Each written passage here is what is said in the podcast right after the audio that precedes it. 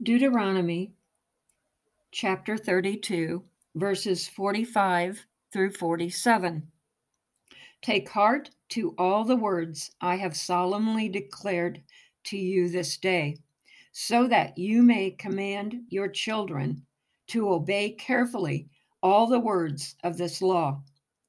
They are not just idle words for you, they are your life. By them, you will live long in the land you are crossing the Jordan to possess.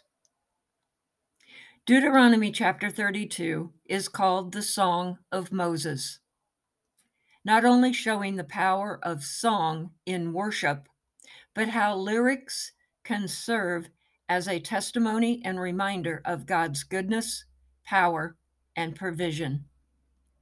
Within this song, we see God's promises, commands, and revelation. For the first time in Scripture, we see the word rock used to describe God. That's in verse 4.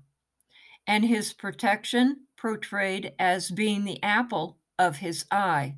That's in verse 10.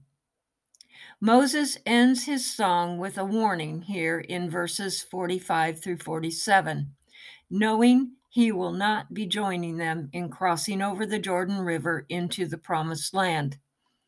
Instead, his song would go with them, reminding them that obeying God's word was a matter of life, eternal, or death.